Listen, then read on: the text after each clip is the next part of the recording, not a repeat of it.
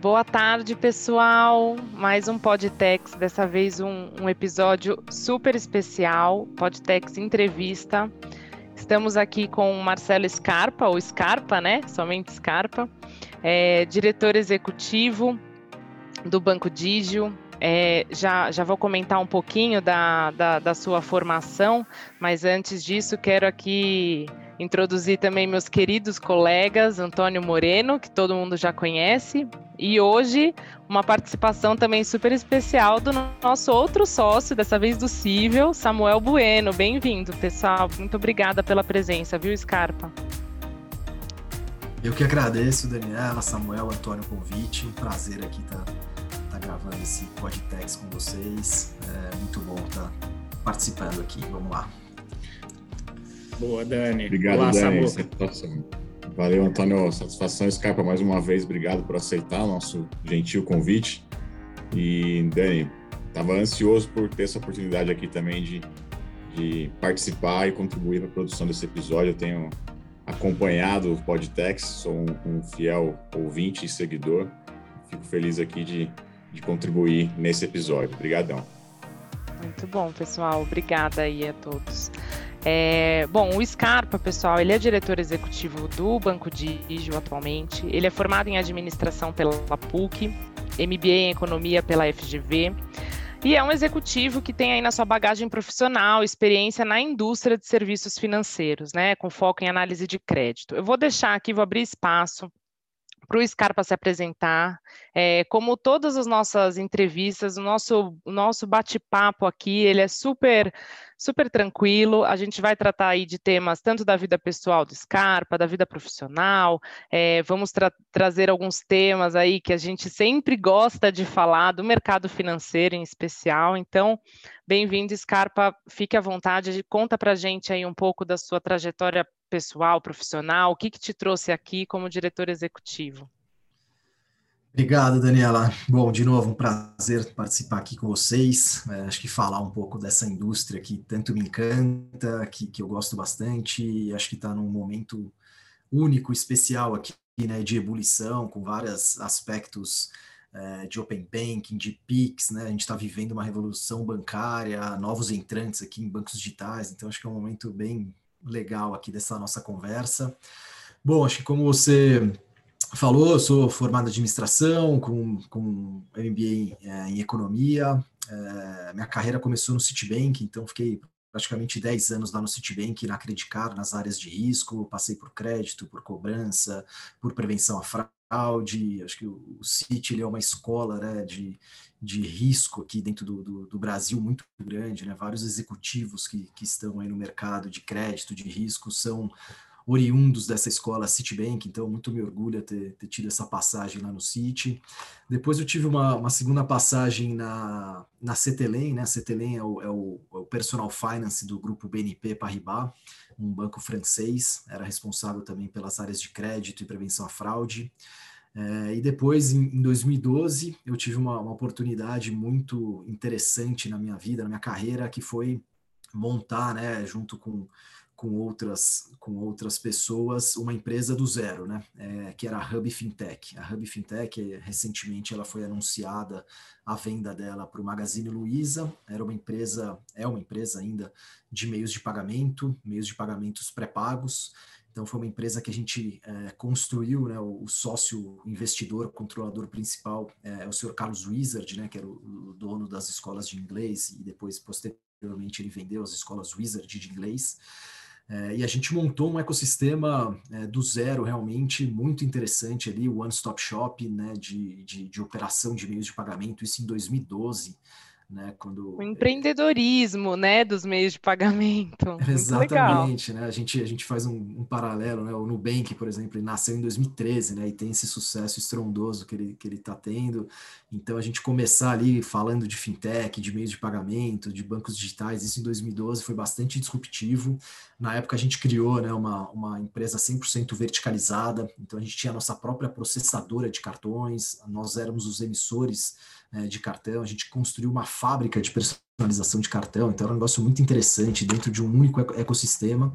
E aí a gente começou, a empresa é, escalou né, muito, muito rapidamente, fizemos parcerias, grandes parcerias com a noventa e nove Táxis, com o Mercado Pago, enfim, diversas parcerias muito relevantes com a Caixa Econômica Federal. E aí, depois de, de sete anos, né, acho que já tinha encerrado o meu ciclo ali, e fui convidado é, aqui pelo antigo Banco C B S S, né, que é o atual Banco Digio. O Banco C B S S faz parte da holding Elopar, né, que é parceira é, do escritório aqui. É, então, o O convite foi feito num, num ambiente, é, Daniela, que o Banco C B S S ele era um banco de back-office, né? Ele era um banco que ele nasceu, né? Até o próprio nome dele não tinha um apelo de, de marketing muito forte, né? Era um nome que, que era a razão social da Alelo, né? Que é a Companhia Brasileira de Soluções e Serviços, é, C B S S.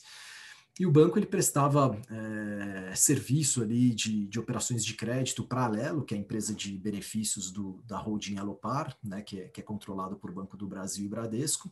E o C B S S também, na época, fazia as operações de crédito e, e de back-office do antigo Banco I B, né, que foi comprado pelo Bradesco e foi incorporado na holding Elopar através de uma promotora de vendas, que era a I B Promotora, e o Banco C B S S fazia todas as as operações de crédito como um banco dessa promotora de vendas.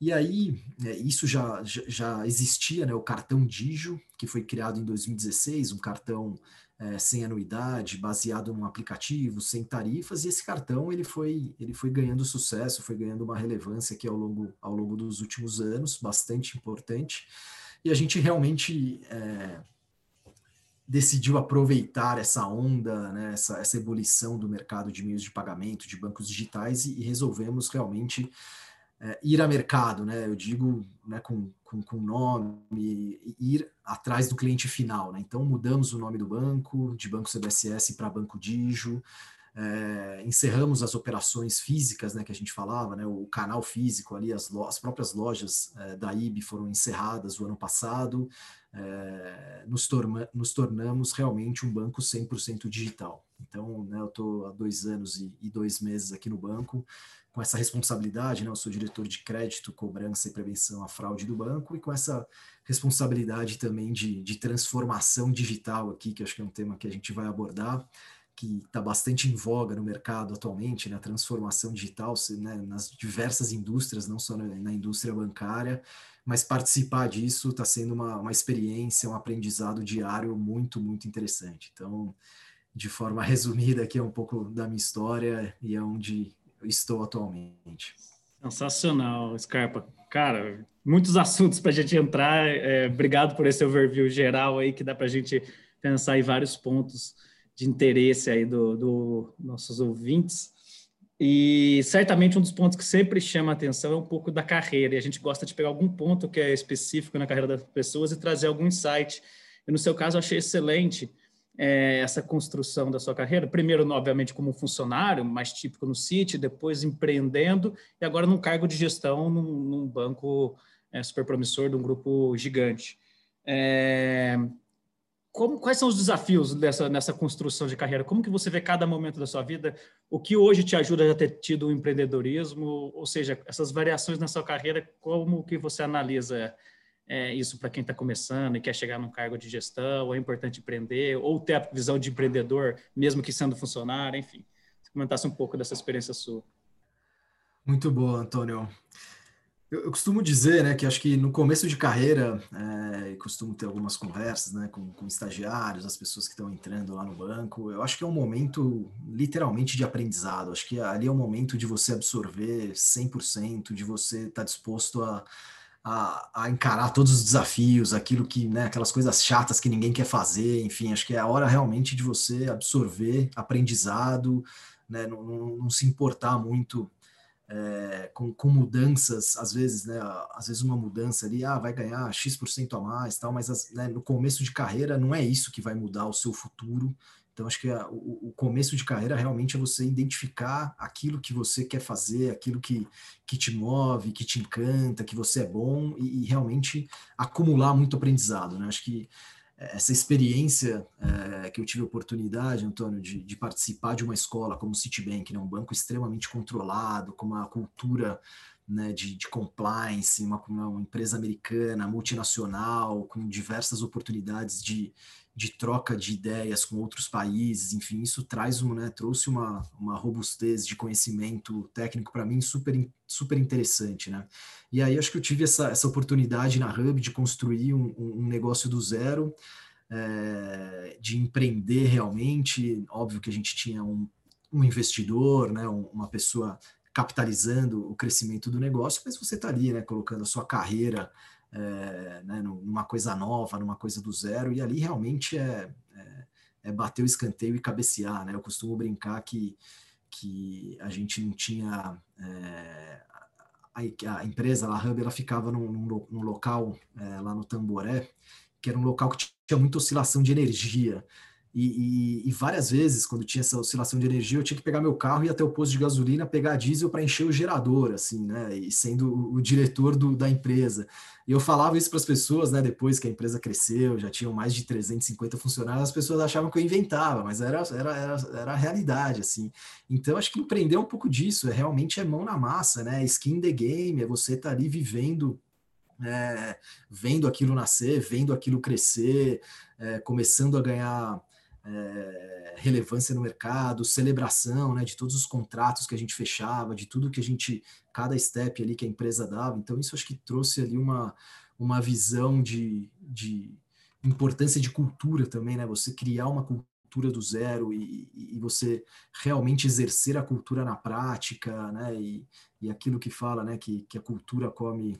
come a estratégia no café da manhã, aquela célebre frase, é, é, é super verdade, né? E quando você participa de uma fundação, de uma empresa, de uma construção, de um, de um negócio, isso se torna muito tangível, né? Então, acho que voltando, né, para a carreira executiva aqui dentro do Banco Digio, consegui trazer um pouco desse mundo, desse empreendedorismo realmente de, né, de começar um, né, uma transformação digital que a gente está fazendo aqui no Digio, mudança de legado sistêmico, a gente está agora... Acho que é um ponto que a gente pode debater mais para frente, criando uma, uma vertical B dois B dentro do banco, né? Até então o Banco Digio ele era, um, ele era um banco cem por cento B dois C, né, para o cliente final. Agora a gente fechou uma grande parceria com a Uber, né, que recentemente foi, foi divulgada na mídia, que é uma parceria B dois B muito interessante, com, né, com grandes volumetrias, né, grande impacto é, na base de motoristas da Uber. Então, acho que esse, esse, esse equilíbrio aqui entre empreendedorismo e a vida executiva é, é muito interessante, né? Então, acho que foi, um, foi uma construção de, de carreira muito, muito legal que eu, que eu pude opor, ter oportunidade de ter vivido, Antônio. Escapa, é, eu, vai lá, Samuca. É, é, os nossos ouvintes aqui não estão te vendo, né? Não é esse o propósito da gravação, mas eu estou... É... E vejo que você é muito jovem, né? Não vou cometer delicadeza aqui de perguntar a sua idade, mas você é muito jovem, né? Temos perfis aqui parecidos, aqui, nós quatro que estamos participando desse debate, e ao mesmo tempo você tem uma história muito rica, que você já começou a contar aqui para a gente, e, e, e que nos anima, né? É uma história de, de, de, de inspiração. É, e, e eu tava, eu, eu, eu gosto muito de, de ouvir e de ler, já li acho, quase todos os livros do Amyr Klink, é um... É um, um cara que eu tenho muita admiração, assim, pelo, pelo low profile dele, por tudo que ele já conquistou, pela, pelo planejamento que ele faz para todas as, as jornadas, travessias, desafios. E estava até recentemente ouvindo uma entrevista também bem interessante dele. É, e ele fala que, dentro, dentre as amizades que ele fez com outros velejadores, navegadores é, estrangeiros, que ele tem uma frase de um amigo, se não me engano, um amigo alemão dele, que diz o seguinte: olha, o brasileiro é, é um povo muito bacana, ele é, ama os brasileiros, eles têm muita iniciativa, só tem um porém, eles têm pouca acabativa, né? Isso na, na, na, no neologismo ali que o amigo dele trouxe para ele, ele, ele traz isso, ele fala isso mesmo, que realmente é, é, talvez esse seja um traço do nosso perfil, da nossa cultura. Você acabou de falar aí de cultura também, e, e, e ao mesmo tempo você já fez aqui um overview bacana de coisas que você de fato começou do zero, né? Você usou essa expressão, é, botou de pé, botou para funcionar, botou para rodar, deu certo, e, e isso faz parte da sua trajetória e tal. Então, é, eu queria, assim, te provocar a falar um pouquinho é, das dificuldades, dos desafios que você eventualmente enfrentou aí nessa trajetória, não só para a iniciativa em si, mas para, de fato, essa acabativa, como esse exemplo que eu dei aqui, e colocar as coisas de pé, o que, que quais são os maiores desafios aí de ordem prática, enfim, que você encara. E, na medida do possível também, claro, se você tiver esse tipo de história para contar, é, que eu gosto sempre de ouvir, se você também falasse aquilo que já deu errado, né? é, é, aquilo que não deu certo, aquilo que naufragou, e, e essa é, inclusive, é uma das linhas que o próprio Amyr Klink fala na, nas histórias dele, que quando ele vai traçar um, um, um plano de navegação, ele estuda muito os, os, as trajetórias, né? Estuda muito os casos que deram errado, para entender exatamente aonde os caras erraram, para ele não errar aonde alguém já errou antes. Então, se você também tiver algo nessa linha para compartilhar com a gente, ia ser legal ouvir. Legal, Samuel. Excelente ponto. Bom, acho que primeiro, eu tenho trinta e sete anos, provavelmente quando o Podtex for lançado aqui eu já, já terei trinta e oito, que eu faço terça-feira que vem, dia primeiro de junho, trinta e oito, então não, não é indelicadeza não, tenho trinta e oito, vou fazer trinta e oito anos. Esse é um ponto muito interessante, Samuel. Eu acho que a, a vida, né, quando a gente, quando a gente né, descreve aqui, até quando a Daniela descreveu um pouco a minha trajetória, eu descrevi aqui, é óbvio que a gente sempre foca no sucesso, né? Parece uma trajetória muito pautada em sucesso, é, em coisas é, interessantes, né? Em criação de empresa, em cargo executivo, né? Acho que independente da idade, é, mas a realidade ela é, ela é completamente diferente, né? Acho que, pegando o seu ponto aqui, é, e que, que me faz refletir bastante, uma, uma trajetória como essa ela, ela é muito mais pautada em fracasso do que em sucesso, né? Se eu, se eu, se eu fosse descrever a minha trajetória focando em fracassos, eu acho que ela seria muito mais ampla do que a, a minha descrição focada em sucesso, né? Então, acho que eu tenho diversos é, elementos aqui de fracasso ao longo da minha carreira. É, lá no Citibank, por exemplo, eu sempre busquei ter uma oportunidade de carreira internacional, fui preterido diversas vezes, é, não consegui, infelizmente, mesmo com dez anos de experiência, né, de, de vivência lá dentro do Citibank, não fui, não, não, não pude ter essa oportunidade de experiência internacional, vários colegas tiveram, eu, eu, eu não consegui. É, acho que na Cetelem foi um período um pouco mais, mais é, curto, então acho que eu não, não me vem muita coisa à cabeça aqui de, de fracasso. Agora na Hub, acho que era... era, era a, a gente viveu de fracassos, de, né, diversos, diversos fracassos, né, e, e, e, foram, e foram repetidos, assim, né, diversas parcerias que não andaram, né, diversos problemas sistêmicos que, que aconteceram, é, né, questão de cultura que eu trouxe é, um pouco no início, é, a gente fracassou bastante é, no começo, né, de até identificar qual seria a cultura é, da empresa. A gente teve uma, uma oportunidade, né, de, de, de M e A, né, de fusão e aquisição com uma grande bandeira é, do mercado que não deu certo, que fracassou. É, enfim, então acho que a história, quando contada, ela é muito bonita, assim, mas o, a gente vive muito de fracasso, né? E, e acho que, o que a diferença é, do sucesso para o fracasso é você realmente não esmorecer, né? Você não deixar o fracasso te abalar, né? Porque o fracasso ele está no dia a dia, né? Todo, acho que a gente vive muito mais encarando obstáculos é, no nosso dia a dia do que vivendo celebrações, né? Então acho que eu falo aqui dentro do banco, né? A gente está passando por uma por um crescimento muito é, avançado, né? a, gente, a gente a gente cresce praticamente setenta por cento ano contra ano aqui dentro do Digio, dentro dessa nova estratégia digital que a gente está tendo.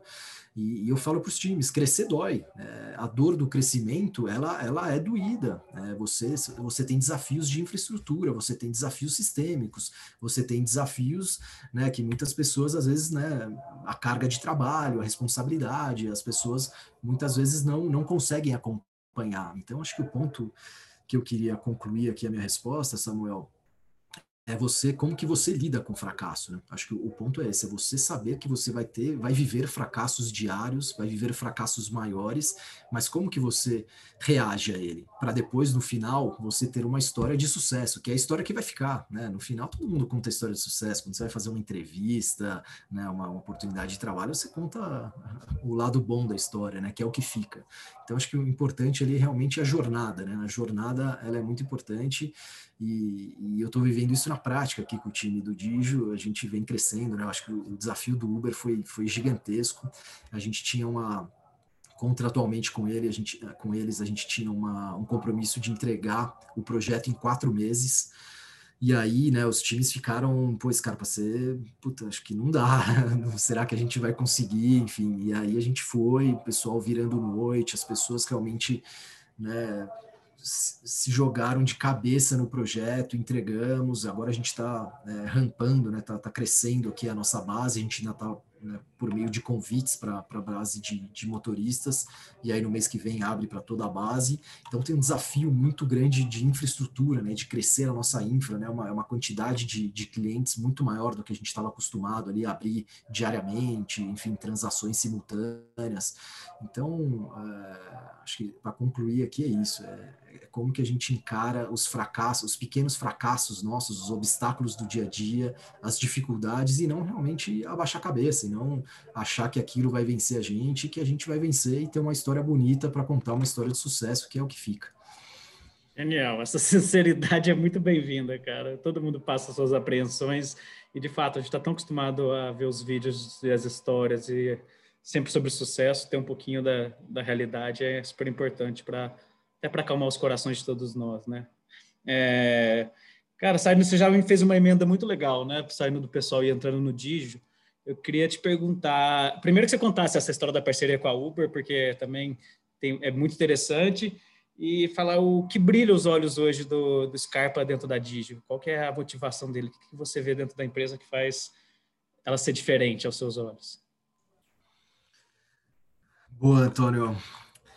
Cara, eu, eu amo trabalhar no Digio. Acho que o Digio, ele, eu fui muito feliz, acho que na... na nos lugares que eu passei, no Citibank, na, na Cetelem, no, na Hub, foram lugares, né, de cada um de uma forma, que eu fui muito feliz, mas acho que aqui no Digio é, é especial, assim, a, a forma como a gente faz negócio, a forma como a Elopar é constituída, né, o respeito pelo funcionário, o respeito pela cultura. Então acho que a gente tem uma cultura muito bem é, definida, de não existe atalho, não existe meio certo, né? Acho que a gente vem de dois bancos, né, controladores aqui, Banco do Brasil e Bradesco, que a solidez, a imagem, né, o, a ética, ela é muito presente, então isso aqui é, é a nossa realidade, é o nosso dia a dia. E, e, e é uma forma de fazer aqui muito colaborativa, né? As pessoas, é um banco pequeno, é um banco de, de trezentos funcionários, mais é, cem terceiros, que a gente tem alguma, né, uma força terceira que nos auxilia ali em desenvolvimento de softwares. Então é um banco de aproximadamente quatrocentos funcionários, enxuto, né? Infelizmente agora na pandemia estamos longe lá do escritório, onde a convivência era muito boa, mas é um, é um, é um ambiente muito colaborativo, assim, Antônio. Então acho que é É, o prazer que eu tenho de trabalhar aqui no Digio é, é muito grande, é, as pessoas é, fazendo, acho que aqui a gente tem uma, uma, uma baixa hierarquização, assim, isso é, é muito aberto, assim, as pessoas, né, se falam, não é porque o Scarpa é o diretor é, Gostamos do banco. Gostamos disso, que nós é, é, então, isso acho que é, é muito legal, e as pessoas sentem isso, né, os funcionários sentem essa, essa abertura, é, enfim, então... Falando um pouco de, de cultura aqui, o Digio realmente é, é um banco muito especial é, no, no que se refere à cultura. Falando um pouco do Uber, Antônio, que você questionou, é, essa é uma parceria muito interessante, né? A gente, a Uber, ela, ela, ela pagava os motoristas e entregadores do Uber Eats através de T E D ou D O C na conta corrente indicada por eles uma vez por semana. E aí a gente fez uma conversa com a Uber, até um pouco do, da experiência que eu tinha É, lá na Hub, né? Na Hub a gente tinha um, um, um projeto muito semelhante a esse com a concorrente da, da Uber, é, e a gente aportou para eles uma possibilidade de pagamento instantâneo dessa corrida, né? Então, ao invés dele receber aquele valor da corrida que ele, que ele fez hoje, uma semana depois, ele recebe ao término da corrida aquele valor dentro da conta dele, da Uber Conta, né, que é gerenciada pelo Banco Digio, e isso já traz um benefício ali para o motorista muito grande. E a Uber, ela tem uma, né, uma preocupação realmente genuína com, com os motoristas, né? E desde o começo as discussões lá com a Uber foi: tem que ser o melhor para o motorista, né? O, o, óbvio que, né, o banco, enfim, está aqui, né, a razão final é para gerar lucro, como qualquer empresa, é, e, e a nossa objetivo também é esse, mas a, as discussões sempre foram muito claras na, na, na estruturação do produto que a gente ia oferecer para a Uber, que teria que ser a melhor experiência, o melhor produto para o motorista, para o courier do Uber Eats e para o motorista da Uber.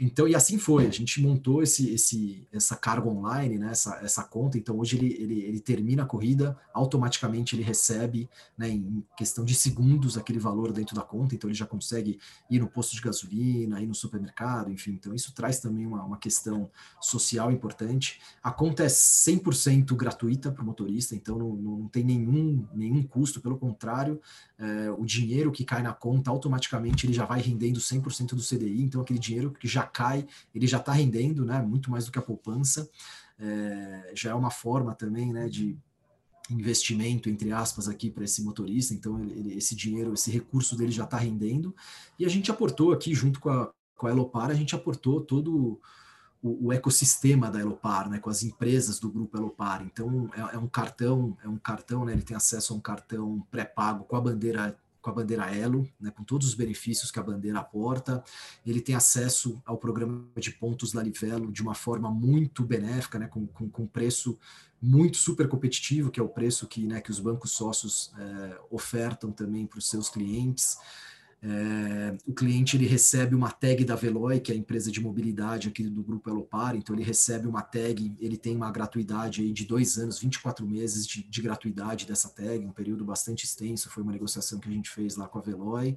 Ele tem acesso também a, a, ao clube de benefícios do, da Alelo, né, que, é o, que é a empresa de benefícios aqui do grupo, então realmente foi um ecossistema que a gente aportou é, para esse motorista muito interessante, e, e a gente vem colhendo os feedbacks, está tá sendo sendo super bem aceito, né? Como eu falei, a gente está operando ainda como por meio de convites, então a gente ainda não, não, não é, acessou a base inteira de motoristas, né? A gente viveu um, vem vivendo ainda, né, uma crise sanitária extremamente grave, mas, né, nos últimos meses, principalmente março e abril, foram meses super, super restritos, né, nessa segunda onda que a gente viveu, então isso impactou É, bastante ali, né, as corridas da Uber, tem uma questão também, né, de inflação, de gasolina, então é um período difícil, mas que a gente, né, com, com a retomada econômica, com a aceleração da vacinação, enfim, a gente está muito confiante que a partir do momento que a gente abrir, né, essa, essa possibilidade de acesso à Uber Conta para toda a base de motoristas e couriers,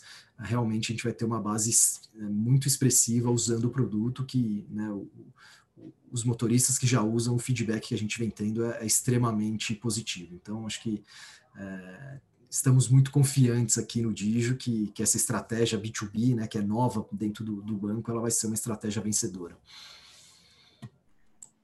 Muito legal. É, Antônio, não sei se você ia falar alguma coisa, acho que você... E, não, na verdade eu ia, se vocês não tiverem nenhuma pergunta no nível pessoal, no nível da Digio, eu já ia puxar para o setor. Eu, eu posso puxar também, e você me complementa. Vai lá, então. Não, eu acho muito interessante, Scarpa, essa sua experiência que você tem em todas as pontas aí desse, do atual cenário da, das formas de pagamento, né? Então você tem uma bagagem muito interessante, tanto é, do ponto de vista aí de como vem do usuário, né, até chegar no banco. Agora também com essa sua experiência da Hub, é, todos os meios de pagamento que passaram a ser inseridos, né, dentro desse universo financeiro, é, e também essa sua experiência de prevenções à fraude, de riscos de crédito e tudo mais. E aí eu não sei se eu, Antônio, se eu estou puxando o assunto que você pretendia, mas é, eu queria, eu queria, é, eu queria que você comentasse um pouco.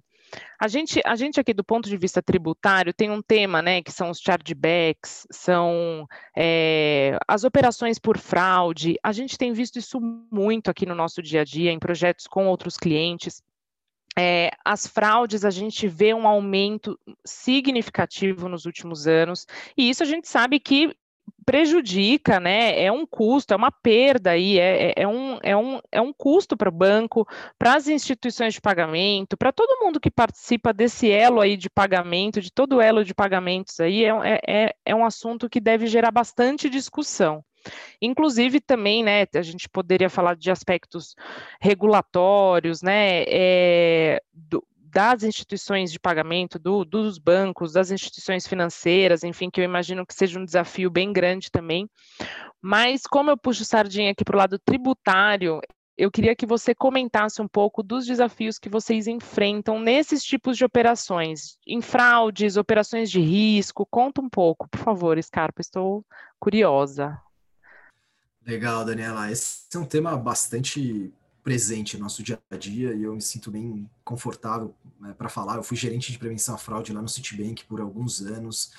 É, a fraude, ela, ela vem evoluindo de uma forma muito, né? A fraude, ela ela está muito relacionada à tecnologia, né? Acho que a tecnologia que a gente, que a gente usa aqui, e o Brasil é, é uma das referências em tecnologias bancárias no mundo, ela vem muito por conta da fraude, né? A gente tem que evoluir a nossa tecnologia bancária aqui para tentar estar sempre à frente do fraudador. E aqui o nosso fraudador, eu vou te falar, ele é um, realmente muito, muito criativo, né? Os fraudadores no, no Brasil, é, eles realmente são, são diferenciados, assim, porque cada dia surge uma coisa nova, eles colocam aqui a indústria à prova a cada são momento. Criativos. São criativos. São muito, muito criativos e inteligentes, tá? Então a gente pensa no, no fraudador, né? Não é o, não é o ladrão de galinha, não é o cara, é realmente pessoas extremamente capacitadas, extremamente... É, preparadas para aquele tipo de golpe que eles fazem, né? Então eu vou voltar um pouco no tempo, lá em dois mil e cinco, dois mil e seis, a fraude ela era muito concentrada no, no que a gente chamava lá de, de clonagem de cartão, né? Era o antigo chupa-cabra, né? Que a gente falava, né? Que o cliente, o fraudador, ele pegava a tarja do cartão, ele copiava a tarja do cartão, né? A tarja magnética, basicamente ali você tem todas as informações do cartão e, e era muito fácil, né? Dele, dele reproduzir aquilo num outro plástico, enfim. Então a, a fraude bancária era muito centrada nessa, nessa questão de clonagem do cartão. E aí, eh, o Citi, eu participei ativamente nisso, lá em dois mil e cinco, dois mil e seis, o Citi foi um dos primeiros eh, bancos pra, a trazer o cartão com chip para o mercado brasileiro. Né? Como eu falei lá, né, o Citi, como uma, uma empresa internacional, a gente trazia muito as melhores práticas do mercado. Né? E o chip ele, ele, ele nasceu lá na Europa, né, na França, já era, um, já era um país bastante evoluído com relação a, ao chip no cartão. E, e o Citi trouxe, né, junto com alguns outros bancos, foram um dos pioneiros aqui nesse, nesse, nesse projeto. E eu tive a felicidade de, de ser o responsável desse projeto dentro do Citibank. E aí, é, com, com a questão do chip, né, acho que o chip ele tem uma tecnologia fantástica, né, e ele vem evoluindo ao longo dos anos, e, e desde a sua, da sua criação, ele é praticamente infalível com relação à fraude. Né? Você tem algumas possibilidades, né, muito, muito desenvolvidas de, de, de, de fraude no chip, enfim, mas você... não consegue uma fraude massificada, como era feito com a clonagem da tarja magnética, né? Então, o que, que o fraudador é, fez? E aí também, obviamente, com, com o crescimento também da, do e-commerce, né? das, das transações da internet, ele começou a ir para o mundo virtual. Então, hoje, né, eu posso falar aqui pelo, pelo Digio e, e também pela experiência de mercado, a maioria das fraudes que, que o mercado hoje vive é de cartão não presente, né, que a gente chama aqui, né, que, que são as transações virtuais, que o cliente ele não usa, ele, ele usa o cartão dele de uma forma virtual, e aí o fraudador no meio do caminho, seja por engenharia social, seja por... É, por qualquer outro tipo de, de fraude, ele consegue pegar os dados do cartão e ele, e ele, e ele usa... É, esses dados para fazer para efetuar uma fraude. Então, hoje o mercado, e o que a gente está vendo desde o início da pandemia, é um crescimento absurdo do, das transações e-commerce, né? E com isso vem a fraude a reboque, né? Então, acho que o seu ponto, Daniela, é extremamente é, válido e importante pelo que a gente está vivendo agora, porque a gente está vendo realmente um, uma explosão é, de fraude. E aí tem uma questão, né, de, de regra de bandeira, e entrando já um pouco do, do regulatório da indústria aqui, da, da, das bandeiras, né, da indústria de pagamentos. É, o, o liability que a gente, que a gente chama, né, a responsabilidade dessa fraude, ela fica com o estabelecimento. Então, o banco, apesar de ter tido uma fraude, tem custos relacionados de troca de cartão, né, tem um atrito com o cliente, né, ninguém gosta de, de ter uma fraude, mas o valor final é, é, é muitas vezes feito o repasse ao estabelecimento, que é o chamado chargeback. Né? O chargeback é isso, é você voltar... É, o, o custo daquela fraude para o estabelecimento, e aí tem algumas disputas, né, com o adquirente, com a bandeira, enfim, tem todo uma, um regulatório envolvido com relação a isso, e cada caso, né, a bandeira, ela, ela, ela, ela tem a figura de orquestrador aqui, palavra final aqui numa disputa é, de chargeback, mas muito dessas fraudes são direcionadas aos estabelecimentos. E aí, acho que o mercado ele vem evoluindo bastante nesse sentido, e aí... falar um pouco do, do que a gente vem fazendo, né? O, o, o mercado, as bandeiras, elas trouxeram o, o três D S, né? O três D S é, é uma transação segura na internet. Então, ela usa o protocolo é, do chip, né? Que é o protocolo A M V, é, ela usa o protocolo de segurança de uma transação com chip no ambiente do e-commerce, no ambiente online. Então, é como se fosse uma transação de chip realmente, só que feito É, via, via, via formas online, computador, aplicativo, é, celular, enfim. E aí, né, isso ainda está ainda tá muito em desenvolvimento, né, grandes, grandes estabelecimentos, grandes varejistas já aderiram ao três D S, outros grandes players, emissores também estão aderindo, a gente aderiu é, ao final, no final do ano passado, início desse ano, e aí a gente tem uma autenticação realmente de uma forma muito mais segura, né? Porque o desafio do, da, das instituições, independente que ela não fique com a fraude, né, com o valor de fraude que é repassado para o estabelecimento, mas o desafio é como que a gente diminui o atrito com o cliente, como que a gente diminui os custos incorridos de ter que mandar um novo cartão para a casa do cliente, né, pagar um frete, muitas vezes você perde a ativação do cartão, quando ele, ele fica sem aquele cartão para utilizar, enfim, então tem, tem, tem perdas envolvidas também que não, que não só a fraude. Então o mercado ele vem crescendo aqui numa tecnologia, né, que é essa, essa tecnologia do três D S, que é a transação segura na internet. E aí, né, cada banco ele tem a sua forma de autenticação, um pede a senha, outro pede um, um, um face match, né, uma, uma, uma validação via selfie, enfim, então os bancos eles estão, cada um da sua forma, É, autenticando o cliente, mas é um, é um, é um ganho aqui, né? um, um aumento de tecnologia muito, muito interessante que, que a gente vem vivendo agora, tá, Daniela? Excelente. É, muito bom. Eu vou aproveitar essa deixa para a gente puxar um pouquinho. Uma coisa que me chama muita atenção no mercado financeiro foi a grande alteração, foi um dos mercados que passou por maior disrupção nos últimos, na última década, né? A gente acompanhou muito de perto aqui no escritório, que a gente sempre é, teve clientes no setor, as credenciadoras no começo da década, depois passando por um desafio aí regulatório muito grande nas atividades, e esse boom de startups e de atividades financeiras que cada vez mais os pequenininhos estão comendo dos bancos é, que dominavam o mercado durante muito tempo. E, sem dúvida alguma, parece para todos algo muito positivo, porque democratiza o acesso ao financeiro, porque possibilita uma maior competição entre os, entre os players. E eu sei que você tem, no fundo, grandes bancos investindo e acho muito interessante esse movimento dos grandes bancos de é, não ficar dando murro em ponta de faca, mas tentar jogar também um jogo novo que está sendo, que tá sendo criado com novos players, com novas perspectivas, novas bandeiras.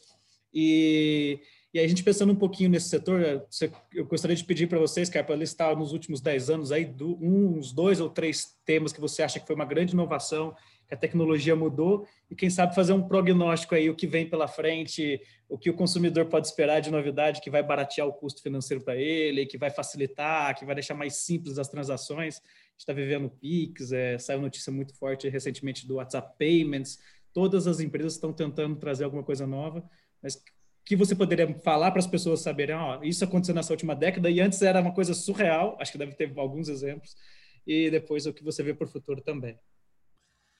Bacana.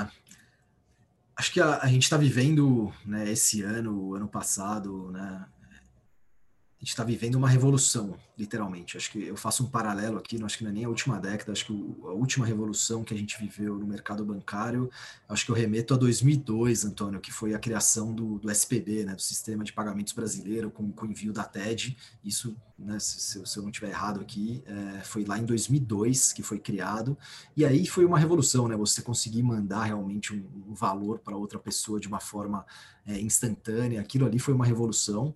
E agora a gente está vivendo, acho que uma segunda revolução, né? Acho que tiveram várias evoluções, a gente falou algumas delas aqui, né? De chip no cartão, né? De aumento de segurança nas transações, que, que, que cresceram muito.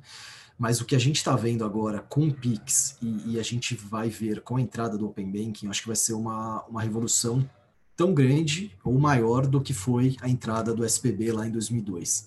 Então, acho que o PIX, né, entrou no final do ano passado, lá em novembro, é... surpreendeu, né? Acho que tem coisas no Brasil que pegam e coisas que não pegam, isso literalmente pegou, né? É um negócio que, que todo mundo usa, a gente vê aqui nas nossas, nos nossos indicadores do Digio, a gente praticamente setenta, setenta, setenta e cinco por cento das transações já, já são feitas via Pix, né? Uma coisa que tem menos de seis meses, assim. Então é realmente uma, uma revolução da forma de fazer muito, muito interessante, né? Então, acho que os bancos digitais, é, por já serem nativos digitais, já serem nativos gratuitos, né, sem tarifas envolvidas, sem, né, é, acho que eles ganham com isso, né? Obviamente os bancos tradicionais que ainda tinham é, na sua fonte de receita, algumas receitas atreladas a, a, a transferências, tem um impacto ali, claramente. Eu acho que os bancos digitais são beneficiados por isso. Agora, o Open Banking, Antônio, eu, eu vejo realmente é, como a próxima revolução. Acho que você deixar a, a centralidade das informações no cliente, não mais na instituição bancária, é uma mudança de paradigma, assim, né? Uma mudança de, de forma de fazer. E é isso que a gente está para acontecer, né? Então, a gente, hoje, a instituição financeira, ela é dona das suas informações, né? Você abre uma conta, né, um vínculo com uma instituição financeira, aquela instituição financeira, ela possui os seus dados e aquilo ali é, é fechado.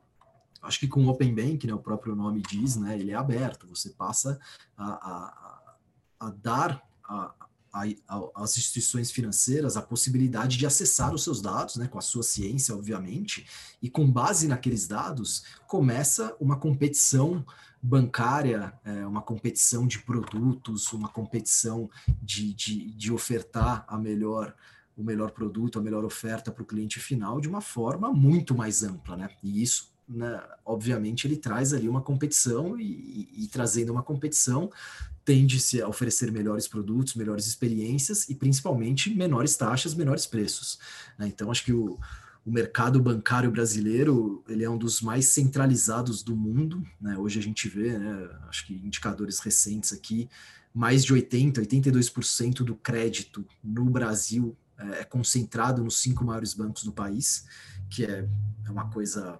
É, é uma jabuticaba brasileira, né? Você, você pega países é, desenvolvidos, né? Isso é, é pulverizado em, em, em diversas instituições financeiras. Então, o que eu vejo aqui com a entrada do Open Banking, Antônio, é uma, é uma possibilidade de, de redemocratização no crédito no país de uma forma muito, muito abrangente, né? E acho que o Banco Central ele tem um papel aqui como, como regulador e não como competidor nesse mercado, e ele está fazendo um trabalho brilhante com relação a isso, de realmente criar ali uma, uma arena, uma, uma capacidade de, de competição entre os players muito saudável.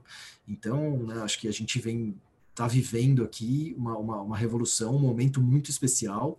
E aí, pegando um gancho do que você falou, acho que os bancos digitais eles tendem realmente a ter uma, um, um upside, ali, um crescimento com, com a entrada do Open Banking muito sério, né? Porque hoje o, hoje o cliente, ele... o que a gente vê, né, nas pesquisas, no, no, no perfil dos, dos clientes, ele busca o banco digital, né, por ter uma experiência fluida, por ter uma experiência, né, uma, uma experiência sem fricção, uma experiência do cliente muito boa, né, seja no onboarding, o cara abre uma conta via celular, é, com pouquíssimos cliques, já abre uma conta, mas ele ainda busca, né, produtos quando ele vai investir o dinheiro, enfim, quando ele vai contratar um crédito imobiliário, ele ainda busca os bancos tradicionais pela solidez, pela, pela robustez, pela história que os bancos tradicionais têm e, obviamente, pelo serviço que é prestado. É, e acho que o Open Banking ele, ele vai trazer um equilíbrio muito bom, né, entre a experiência que os bancos digitais possuem, com os produtos que os bancos tradicionais ofertam. Então, acho que, né, eu faço uma analogia aqui que é um grande supermercado, né? Você não entra no supermercado de uma marca, né? Você não vai no, ah, não, hoje eu vou no supermercado da Unilever, eu só vou comprar Omo, só vou comprar Kibon e só vou comprar Dove. Você vai no supermercado e lá, né, você vai, ou você vai Você vai ver o Omo, você vai ver o Ariel, você vai ver o outro competidor, você vai ver quem que está oferecendo uma, uma promoção, quem que te oferece o melhor produto com o melhor preço. Acho que o Open Banking ele traz essa, essa nova realidade aqui para a gente, né? O, o cliente, tendo a centralidade das suas informações no cliente, não mais na instituição financeira, ele vai ser o beneficiado, ele vai poder oferecer, ele vai poder escolher quem oferece o melhor produto, com o melhor preço, com a melhor experiência. Então, eu acho que a, a estamos em vias de viver a, a grande revolução bancária aqui nos próximos meses, né? Tá, a próxima fase aqui está para julho, a fase dois, a fase três está para agosto. Enfim, então a gente está em vias de presenciar aqui um momento histórico aqui na, na, na indústria financeira do país. Se, se eu puder aproveitar, então, esse, esse gancho já de inovação, é, tecnologia, e eu acho que aqui a gente está falando justamente de todas essas vertentes, né, o aspecto financeiro e tecnológico da coisa, é, é muito curioso porque a gente tem um ambiente... Inovação não necessariamente é, exige uma criação, né? É, você, eu estava aqui ouvindo você explicar para a gente o, o case da Uber aí com o Digio, e, pelo menos daquilo que eu entendi do aspecto prático da coisa, é, muito do que foi feito foi feito utilizando já ferramentas que já existem, né? É, serviços e produtos que já estão aí funcionando no mercado e, e eles foram é, aglutinados e, claro, formatados para um determinado nicho, para um determinado público-alvo, e isso virou um produto novo. O produto é novo, mas as ferramentas já existiam. É quase que a questão, né? Isso aqui que a gente está fazendo aqui agora, um podcast aqui ou reuniões à distância, com ferramentas que já existiam há cinco, dez anos e que ganharam é, seu, seu devido potencial de, de, de, de utilidade a partir de uma, de uma situação externa e alheia, né? Foi um, foi um fato externo que, que deu essa fagulha é, da, da inovação nesse aspecto aqui, mas com ferramentas que já existiam. Por outro lado, como você disse aí, Scarpa, tem a questão do Open Banking, que são de fato é, é, cenários inéditos, né, que a gente vai experimentar aqui nos próximos meses, e eles é, e esse ganho de escala vai ser muito rápido. Então, é, ouvindo um pouco isso, e ontem mesmo eu estava lendo algumas notícias é, da China com o Yuan digital agora, também mistura financeiro com tecnológico, tem uma premissa de dar, sim, uma maior liberdade financeira a toda a população chinesa, mas, ao mesmo tempo, um, uma contrapartida, uma preocupação ou, ou, ou, ou até é, uma utilidade por conta de ser, em tese, um, um, agora o dinheiro passa a ser rastreável, então isso vai gerar uma base de dados, um, uma base de informação altíssima e, e, e nem consigo imaginar aqui o potencial de utilização prática para isso, tanto positivo quanto negativo, é claro. É, é, então, eu queria entender aqui, que você contasse para a gente, já que o cenário é justamente esse, né, a gente está atravessando agora uma fase é, interessante com o Open Banking, é, como funciona no dia a dia de uma empresa, é, ou, ou pelo menos... aí dentro da, da tua posição e na experiência que você tem, é, de fato, do aspecto prático, o ambiente para a inovação, para o teste de um produto, para o teste de um serviço, é, o próprio Open Banking agora, como vocês estão se preparando para isso, o que vocês enxergam de oportunidade e como esses testes são feitos, né? Você tem também o sandbox regulatório que se presta justamente para isso, né? É, uma, é, é um laboratório exatamente é, é, que você vai poder utilizar para experimentar produtos. Então, eh, queria entender aqui o aspecto prático da coisa eh, e que você compartilhasse aqui com a gente qual é o ambiente, qual é a pauta que a empresa propriamente o Digio oferece ou, ou, ou esse segmento da indústria oferece para que a inovação aconteça, para que a criação exista eh, e para que novos produtos e serviços sejam testados diante da variedade infinita aí de possibilidades que eles, que eles trazem. Bom, Samuel, acho que... Acho que você falou bem aqui, né? Inovação é diferente de invenção, né? Inovação é fazer melhor aquilo que já existe, aquilo que, que, já, que já é feito de uma forma melhor, né? Isso, isso é inovação.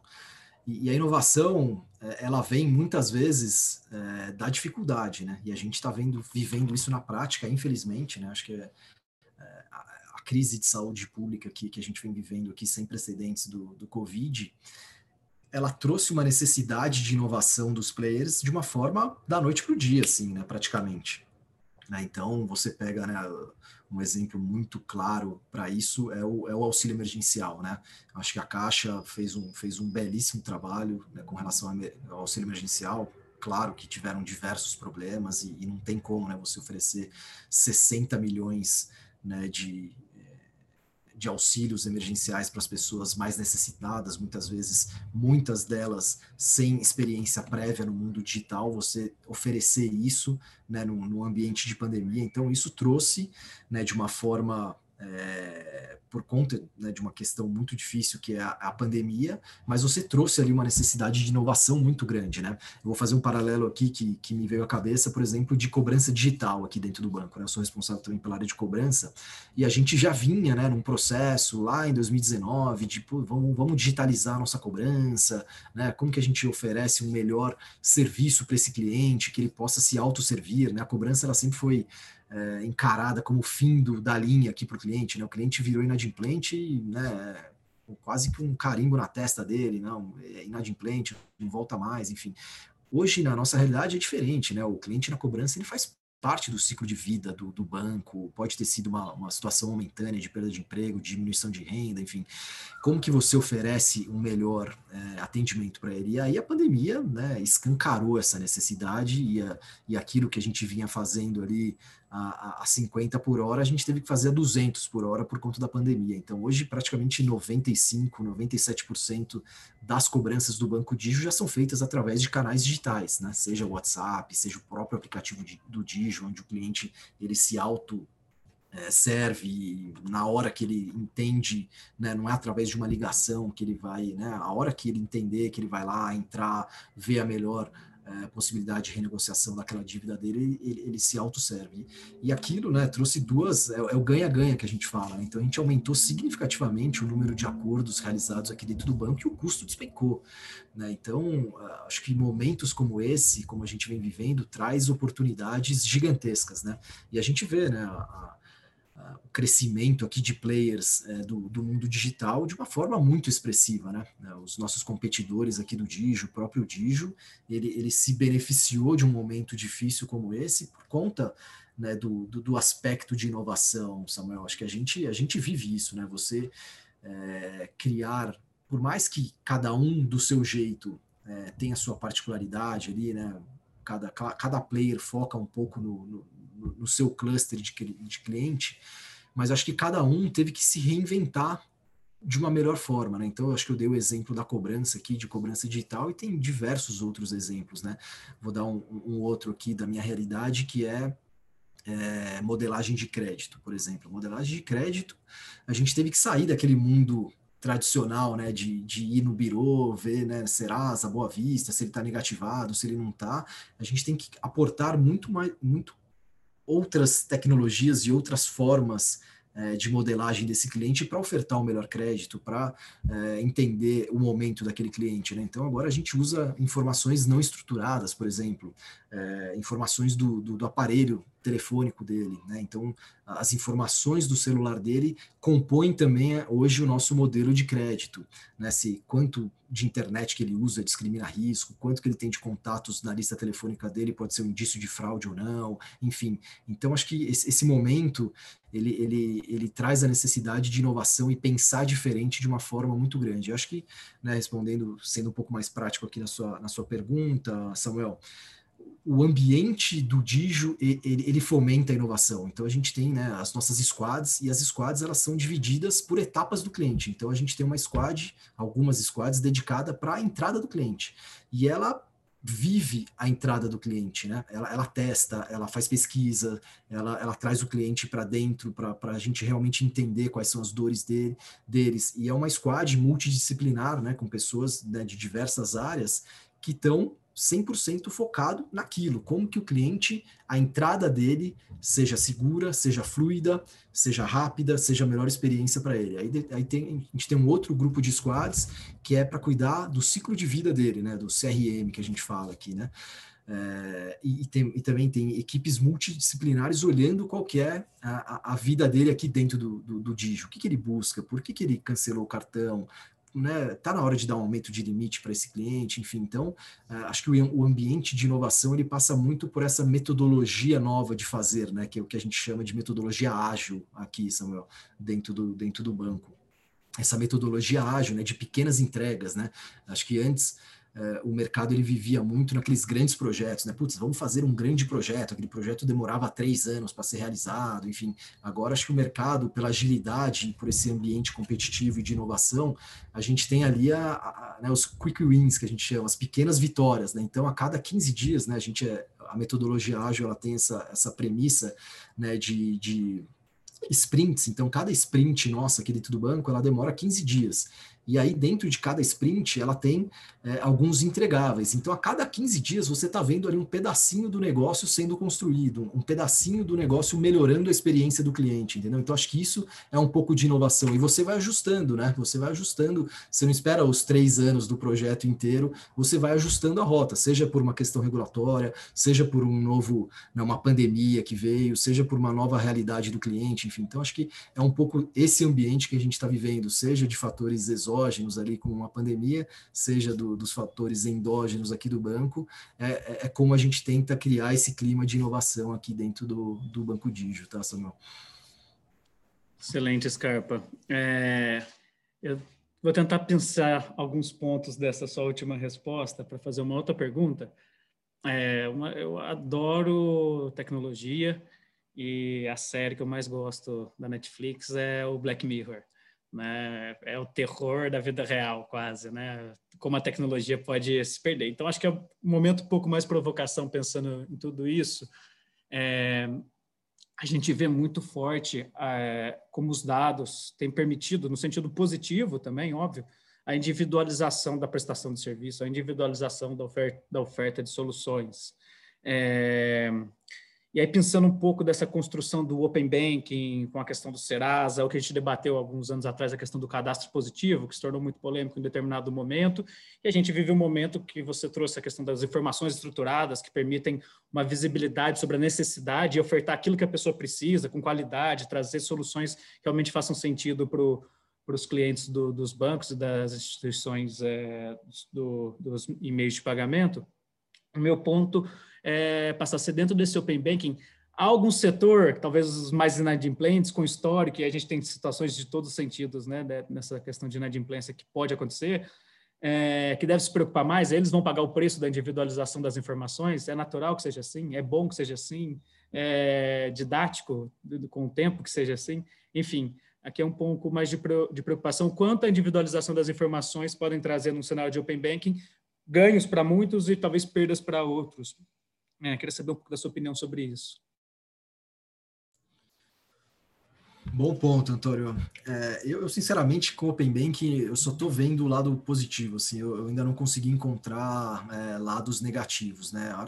A hora que você individualiza, a hora que você dá acesso às suas informações para diversas instituições financeiras, eu acho que cada um, cada uma delas, ela vai atuar de uma forma, né? Uma tem uma, um apetite a risco um pouco maior do que a outra, uma é, trabalha melhor um público assalariado, a outra trabalha melhor um público autônomo, a outra, né? Acho que o, o Digio, ele trabalha muito bem um público jovem, é um público que muitas vezes está tendo é, o primeiro acesso a um cartão de crédito, então a gente tem um know-how já de crédito, um know-how é, com esse público bastante grande.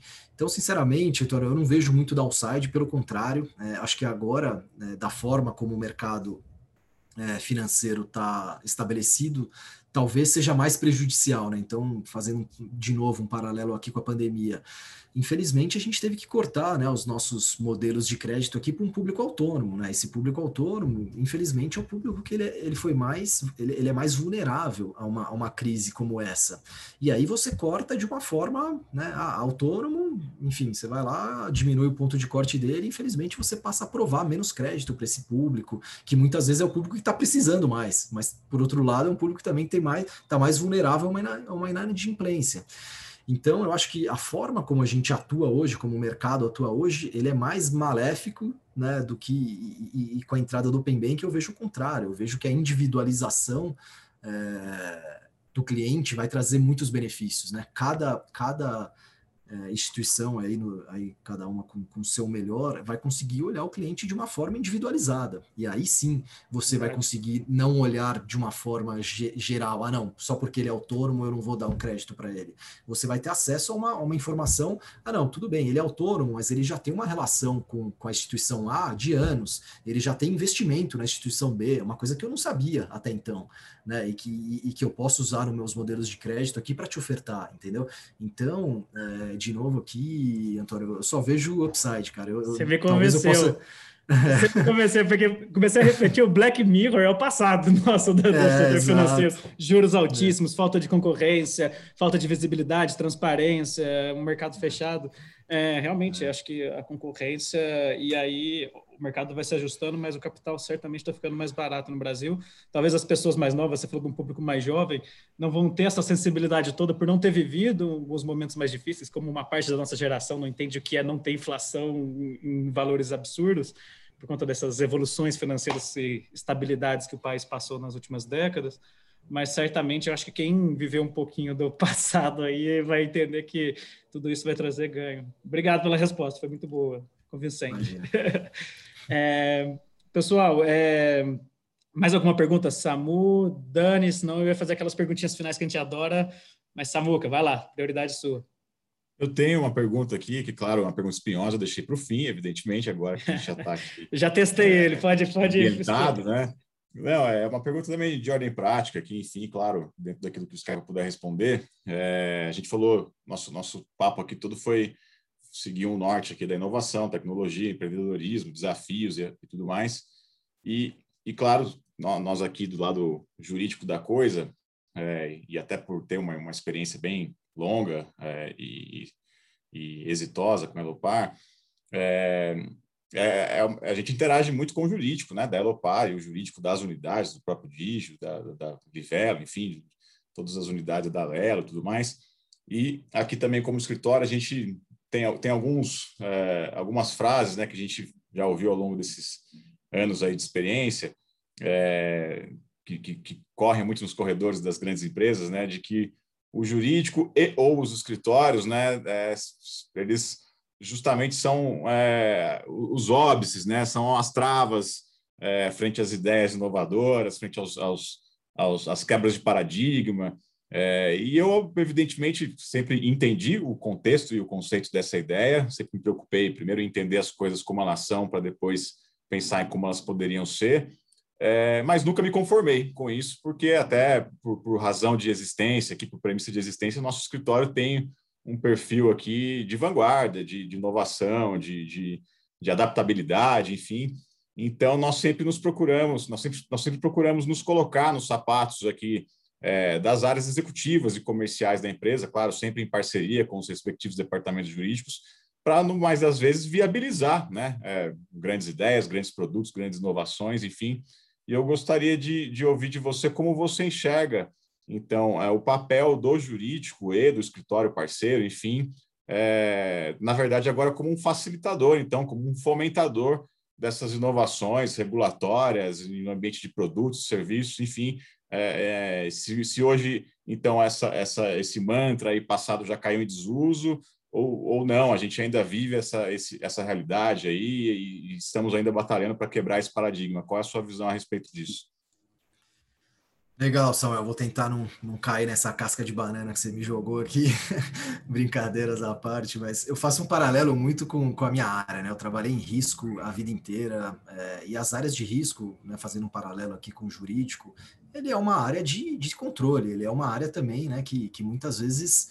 É, breca o negócio, né? E, e, então, fazendo um paralelo para isso, eu acho que tem uma analogia muito importante, né? O, o carro, né? Um carro de corrida, ele só consegue chegar naquela velocidade se ele tiver um freio bom. Você não consegue acelerar trezentos por hora se você não confiar que no final da reta, lá para a hora de fazer a curva, você tem um bom freio, né? Então, acho que as áreas jurídicas, as áreas de risco, né? Você não consegue escalar um business, você não consegue fazer um, um, um negócio novo se você não tiver cem por cento confortável, né? com, com, com, seu, com a sua... questão jurídica, com a sua questão é, de compliance, com a sua questão de risco, enfim. Então, acho que é, cada vez mais essas áreas que antes eram vistas como áreas é, de defesa, é, são aquelas áreas que vão fomentar o business. Então, acho que, voltando um pouco lá para a minha história, e é o que eu tento fazer aqui dentro do banco, eu, eu sou, né, um, uma, um, um executivo aqui de risco, de crédito, tudo, mas sou, eu sou um fomentador de negócio, né? E, e acho que a área, de, a área jurídica, cada vez mais, estando dentro dos negócios, ela também pode ter uma alavanca como essa, né? Então, né, sem querer é, rasgar cedo aqui, mas a, a área jurídica da Elopar, ela, ela, ela nos presta um serviço extremamente importante para a gente conseguir alavancar, né? Então, com, com é, consultorias jurídicas, de como que a gente faz da melhor forma, de como que a gente pode, enfim, então ele, ele não é um jurídico, e aí, né, com, suportado aí pelo, pelo escritório é, de vocês, é, cada vez mais é uma alavanca para o negócio, Samuel. Então, acho que quem, quem ainda enxerga as áreas de risco, as áreas de compliance, as áreas jurídicas como, uma, como áreas de defesa, eu acho que tá, já está caindo em desuso. São áreas que, que você só consegue é, acelerar, você só consegue chegar na sua velocidade final, no final da, da reta, se você tiver uma área de suporte que te dê uma tranquilidade e que esteja junto com você fomentando o business, tá? Essa é a minha visão para isso, Samuel. Eu tenho ouvido muito disso também, Scarpa, de clientes. Muito eu bom. vi esse dia para trás um, um head de legal falar que ah, o time fala, ah, vamos passar isso para o time de operações. Ele falou, não, a operação é, é, somos nós também. Então, essa construção do, do, do legal passando a ser efetivamente é, um criador, né, um, alguém que ajuda a estruturar e não só ajuda a segurar, é, é super importante. É... É a transformação, pessoal, né? Acho que a transformação, acho que em todas as áreas do direito, é um mundo, é um mundo que estamos nos inserindo aqui. Acho que tanto do ponto de vista dos executivos, né, de quem gera as empresas, como dos próprios advogados, né? O mundo jurídico aí também está em transformação. Estamos juntos nessa. É, só, só um complemento aqui, o C E O do Digio, o Giovanni, meu chefe aqui, é advogado. Então, é, é um advogado também que, que, que chegou na presidência do banco aqui, é um cara... É, espetacular aqui, que fomenta muito o negócio, né? E, e veio do, do, do mundo jurídico. Aí, estudantes de direito, ainda a salvação, tá vendo? A gente ainda consegue chegar longe. A gente brinca porque o setor jurídico, os estudantes de direito, às vezes fica um pouco desacreditado de como a tecnologia pode influenciar, mas acho que todas as áreas, todas as profissões acabam sendo, vão ser influenciadas, e é melhor a gente ser, é, aliar as novas tendências, a inovação, a tecnologia, para produzir resultados melhores para enfim, para o time mesmo, para a gestão de pessoas e, no final do dia, para os clientes, que, que é o objeto final do, de qualquer empresa. É, Scarpa, Opa. a gente está caminhando aqui para o fim, já é, passamos, acho que, de uma hora do nosso papo, está super gostoso aqui, mas eu queria puxar para uma, uma questão que a gente sempre faz no final, que eu, eu particularmente gosto de perguntar, que ajuda a gente a conhecer mais o C P F. Você já falou um pouquinho no, no começo, né? O C P F, a pessoa, é óbvio. E aí eu queria saber de você, assim, se você tem é, uma recomendação de um livro, um filme que te marcou, que marcou a sua vida, que é, não precisa ser nada voltado, obviamente, para o ambiente profissional, mas, enfim, alguma coisa que marcou a sua história, é, que você possa fazer uma referência, e uma pessoa que te inspira também. Eu gosto do livro, do filme, gosto da, da pessoa. Vamos ver o que, que você tem para responder. Oh, e eu que tinha achado que a pergunta do Samuel era casca de banana, agora eu vou, vou escorregar aqui. Essa é a que mais fala sobre você, né? A menos institucional é, de todas. Essa aqui não estava no briefing, essa vai ter que ser na lata aqui. É, vamos ver. Acho que um, um livro... É, eu gosto muito... Já li, reli algumas vezes. É, é um ensaio sobre a cegueira, do Saramago. É um livro que... Que, que ele traz Excelente. algumas reflexões, é, enfim, ele traz algumas analogias ali muito, muito interessantes do, do que a gente vive hoje, né? Uma, é, faz alguns paralelos que, para mim, ele é muito, muito esclarecedor. Um filme que eu gosto, acho que esse, vocês vão falar, pô, aí eu vou achar um pouco estranho, mas um filme que, que, que me marcou muito e que me motiva é o Poderoso Chefão. Acho que a forma ali da máfia, né? Acho que a máfia, independente de, de ser uma organização criminosa, ela tem ali alguns ritos, algumas políticas, né? De ética, de tudo, que é muito interessante. Então, o Poderoso Chefão, principalmente o um e o dois, para mim, são, né? são clássicos, né? Que, que, que, que me veio à cabeça aqui. E acho que uma pessoa... É, é, Eu, eu, eu me inspiro muito no meu irmão. Meu irmão é uma referência para mim.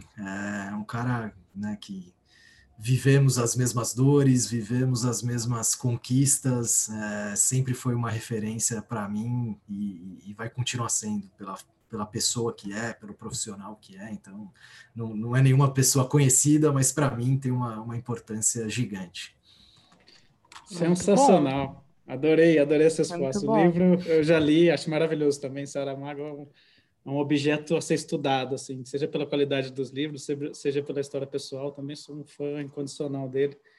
É, o, o filme clássico, Coppola, maravilhoso, também na lista filme de todo clássico, mundo. Gente. Meu marido me fez pendurar um pôster do Poderoso Chefão Ai. em casa. Eu deixei, a decoração fica por conta do marido. Né? É muito bom. Mas a parte que arrepiou mesmo foi a última parte da resposta, cara. Eu tô aqui com meu irmão aqui próximo também e tenho nele uma figura super importante para mim. Às vezes, eu sempre falo, né, nessas respostas, às vezes vem exemplos, né, de todos os tipos, né? Steve Jobs, Dalai Lama, qualquer coisa. E eu adoro quando a referência passa a ser alguém muito mais próximo, cheio de defeitos, qualidades, mas que a gente conhece a fundo, né? Muito bom. Muito bom, pessoal. É, bom, estamos aqui com o nosso tempo super estourado, mas o papo foi incrível e é, foi muito bacana, Scarpa. Eu agradeço é, por, por aceitar esse convite, é muito especial. As nossas entrevistas aqui têm gerado uma repercussão muito bacana. É, obrigada pelo convite, por ter aceito o convite, Samuca, Antônio, obrigada aí por terem participado nessa ancoragem. E é, obrigada a todos os nossos ouvintes e ficamos por aqui. Até a próxima. Tchau, pessoal. Obrigado. Obrigado, gente. Um abraço. Foi um prazer aqui, Samuel, Antônio, Daniela. Grande abraço aí para vocês. Valeu.